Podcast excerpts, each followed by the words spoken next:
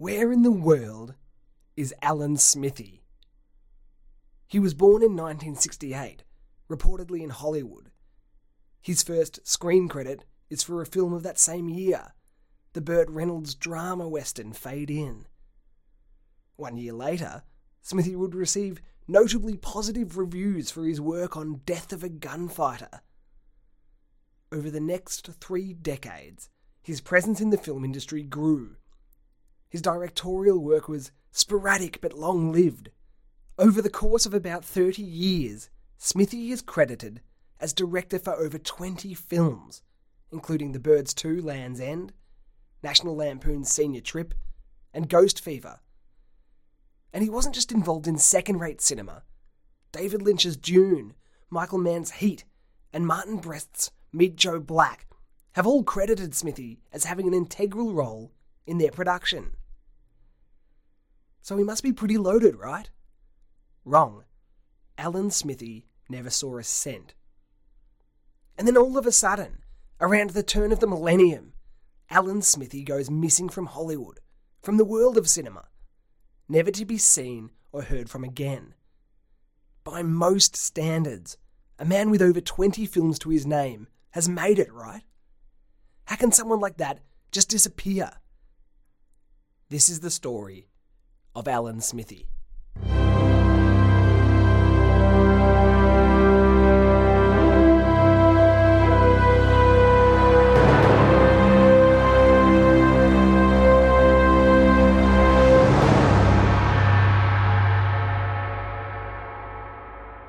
To understand Alan Smithee, you first have to take a look at a little known director called Robert Totten. Totten was a bit of a jack of all trades. During his long career, he dabbled in directing, writing, and acting. But he was primarily a television director, and aside from a couple of episodes of the David Carradine series Kung Fu, he was mostly known for his work on the Western TV show Gunsmoke. Between 1966 and 1971, Totten directed a whopping 27 episodes of Gunsmoke. And then in the late 1960s, Totten landed the role of director on the small western production of a film called Death of a Gunslinger. But the production was a troubled one. After a year of working, clashes between Totten and the star of the film Richard Widmark, escalated so badly that Totten left the project. It's not so unusual for something like this to happen. Richard Donner was replaced by Richard Lester on Superman 2. Anthony Mann was replaced by Stanley Kubrick on Spartacus. The Wizard of Oz started out with Norman Taurog at the helm before Richard Thorpe took over. Then Thorpe was fired and George Cukor held the fort until Victor Fleming arrived. Cukor was the original director on Gone with the Wind, but quit three weeks after filming. The studio rushed in Victor Fleming, hot off the set of The Wizard of Oz. The last to go will see the first three go before her. and her mangy little dog, too.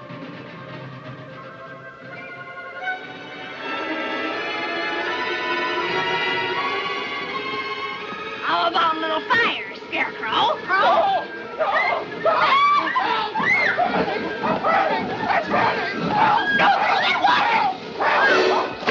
After months of filming, Fleming, fairly reasonably, had to take some time off due to exhaustion and was briefly replaced by Sam Wood. It's important to remember that even after working on a film for a long time, a director can be replaced. So when Totten decided to jump ship after a year of hard work and feuding with Richard Widmark, it wasn't unprecedented. Back to the death of the gunslinger. With Totten out, Don Siegel came on board. This is pre Dirty Harry Siegel, but post Invasion of the Body Snatchers Siegel. But when the film was finished, Siegel refused to take credit for his work, since he'd only directed the film for the last couple of weeks, insisting that Totten retain the sole credit for direction. But either Totten refused credit because the finished film wasn't what he'd envisioned, or Widmark protested the idea of Totten receiving credit because he felt like belligerence was the best course of action. It's not entirely clear exactly what caused the producers to turn to the Directors Guild of America for a solution to this crediting dilemma, but that's exactly where they turned. Alan Smithee was the Guild's solution. Before 1968, DGA rules didn't permit directors to be credited under a pseudonym. The central reasoning behind this was that they didn't want producers to force pseudonyms upon directors, something that could inhibit directors from developing a resume. That all changed with Alan Smithee. Here's a quote from Julie Rigg from ABC's Arts Today. Why this name? There are two versions of the story. One says that Alan Smithee, and that's usually spelled Allen, but sometimes Alan, is an anagram of the alias man. However, the more accepted version is that Smithee's creators wanted a name which denoted anonymity, but which no one else had. If it was going to be Smith, then it would be Smith with an E. Then a second E was added, just in case. And that's how Alan Smithee was born. Probably the only man in the history of cinema to have a directing credit under their belt in their first year of existence. But solving the Totten, Siegel, Widmark dilemma wasn't the only result of Smithee's inception. Critics praised the film and its new director. The New York Times commented, The death of a gunslinger was Sharply directed by Alan Smithee, who has an adroit facility for scanning faces and extracting sharp background detail. Roger Ebert wrote. Director Alan Smithee, a name I'm not familiar with, allows his story to unfold naturally. It was the first step in Smithee's journey to becoming the most well known nobody in Hollywood. Since 1969, Smithee has directed more than 50 films, including such monuments as Blood Sucking Pharaohs in Pittsburgh, Shrimp on a Barbie, Duck in the Muck, and the particularly catchy Appointment with Fear. But Smithee's directorial output wasn't entirely dedicated to Z grade trash. Unlike blood-sucking pharaohs in Pittsburgh, some of Smithee's body of work still incites critical discussion. One such film is David Lynch's Dune. Dune is based on Frank Herbert's complex and enormously popular science fiction novel about a sand planet where water is more precious than gold, and giant sandworms terrorize the landscape.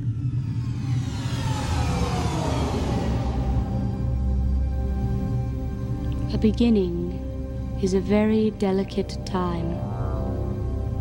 Know then that it is the year 10,191. The known universe is ruled by the Padishah Emperor Shaddam IV, my father. There's a wonderful documentary called Jodorowsky's Dune, which details an aborted production of the film. 3,000 drawings. I shoot the picture, point of view, movement of the camera, dialogue. Designing the spaceships, the clothes, the whole look of his world. The castle. Open the mouth. Uh, the spaceship came in the tongue. His vision was so huge, so beyond what anybody else was doing at that time. Things that George Lucas wasn't even going to try in Star Wars. It's enormous. It was Lynch's first and final large production undertaking. The budget was somewhere around 40 million, which was huge in those days. The production also called for several dozen giant mechanical worms, which is nothing to be sniffed at. Lynch's first cut was oppressively long. The producers thought so too. So, over the course of post production, a number of versions of Dune were cut. The television edit, which reduced the rambling epic down to an almost unrecognisable state, was the one that Lynch just couldn't associate his name with. And so Alan Smithee was brought on board to take credit where Lynch could not. And this started a trend. Smith had a busy decade in the 90s. He was called in for airline and television recuts of heavyweight films such as Michael Mann's Heat and The Insider, as well as Martin Brest's Meet Joe Black. An unkind and not so uncommon sentiment suggests that Brest might have been better to call Smithee in on the theatrical version as well. But it's not so easy to pawn the blame off onto Alan. The Directors Guild even has a process for allowing pseudonyms. It moderates each pseudonym request individually. Then it negotiates with the production company behind the film, which can often result in the director losing any royalties or income from that film. Not that the royalties or income would be going to Smithee, but it can be important for Hollywood studios to save on rewarding work where they can. There are times that potential work for Smithee doesn't get approved by the Guild. There's the notoriously bitter production of American History X. Director Tony Kaye publicly and infamously objected to the influence that the star of the film, Edward Norton, had over the production and the studio. During post production, Kaye spent over $100,000 placing ads in the Los Angeles press denouncing Norton. He then invited a monk, a rabbi, and a priest along to mediate a potentially heated meeting between himself and a studio executive. Fed up with the whole thing, Kaye finally threw his hands in the air and requested that Smithee come on board to bear the load of directorial credit. But Kaye's involvement in and disdain of the American History X production was already too public. Smithee was denied the gig. Any attempt on Kaye's part to distance himself was pointless, and so the Guild denied his request. The man who had once called himself the greatest English director since Hitchcock was refused an Alan Smithee credit. But the carnival was never meant to last. Paradoxically, Smithee's success ultimately engendered his downfall. In 1997, a film was released called An Alan Smithee Film Burn Hollywood Burn. It starred Eric Idle as a director who makes a film so bad he wants a pseudonym attached to it, only to find out that the name Hollywood uses in such cases is his own name. An Alan Smithee film, Burn Hollywood Burn, was universally panned on release and currently holds an 8% rating on review aggregate website Rotten Tomatoes. Roger Ebert, the critic who had once so enthusiastically praised Smithee's directorial work on Death of a Gunslinger, said of Burn Hollywood Burn a spectacularly bad film, incompetent, unfunny, ill conceived, badly executed, lamely written, and acted by people who looked trapped in the headlights. But the cat was out of the bag, and one of the conditions of receiving an Alan Smithee credit was that the director who was awarded, so to speak, that credit was not allowed to talk about the film.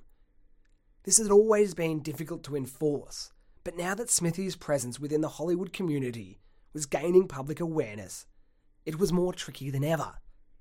In the late 90s, a gathering of film scholars at the University of Pennsylvania began a study group entirely devoted to Alan Smithee. There was even a book about Smithee with a foreword by none other than film critic Andrew Sarris, who we talked about on the previous episode of this podcast.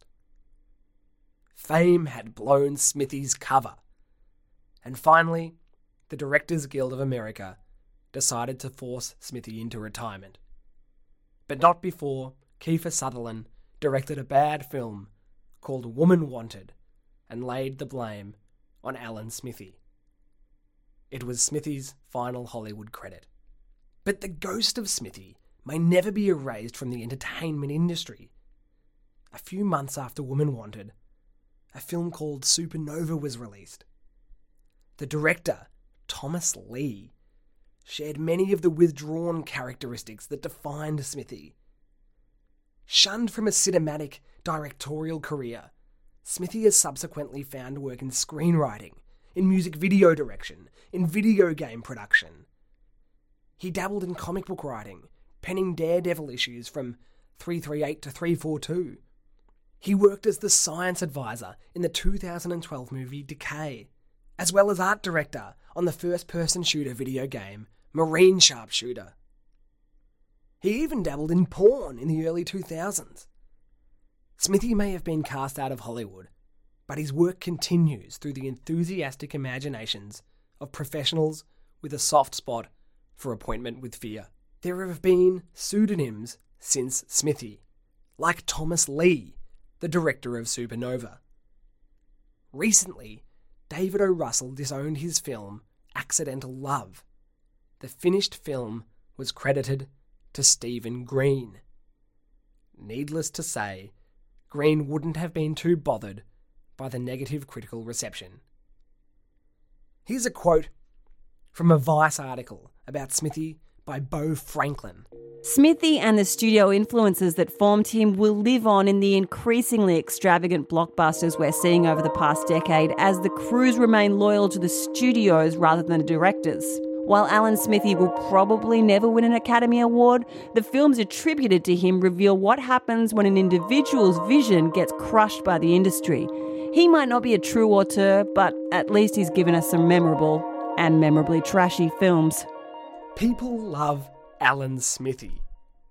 It's even been suggested by Professor Jeremy Braddock from Cornell University that elements of auteur theory, which we talked about in our last episode, could be applied to Smithee's body of work. The idea is that Smithee's career reveals the influence of the industry rather than the artist. It's the genius of the system and the notion that studios can be viewed as auteurs. That's probably stretching it, as anyone who happened to sit through blood sucking pharaohs in Pittsburgh could attest to. But you've got to hand it to Smithee. He came from nowhere and rose to one of the most artistically influential positions in one of the most glamorous industries in the world. He did it all without lifting a finger. And when he was finally exiled from the industry that made him, his influence was so profound that Alan Smithee's popularity spread across every other industry. He's probably the most famous man that never was. John Roebuck's Film School, or My Film School, is brought to you by Real Good. Subscribe to this podcast using your favourite podcast app. For more film school and much more, head to realgood.com.au. For this episode, we'd like to acknowledge our use of clips from Gunsmoke, The Wizard of Oz, David Lynch's Dune, and the trailer for John Jodorowsky's Dune, as well as the music tracks Misty Mountain Rendezvous by Squire Tuck and the original music for John Roebuck's Film School by James Milson. This was a Trixie Studio production. Find out more at trixie.xyz.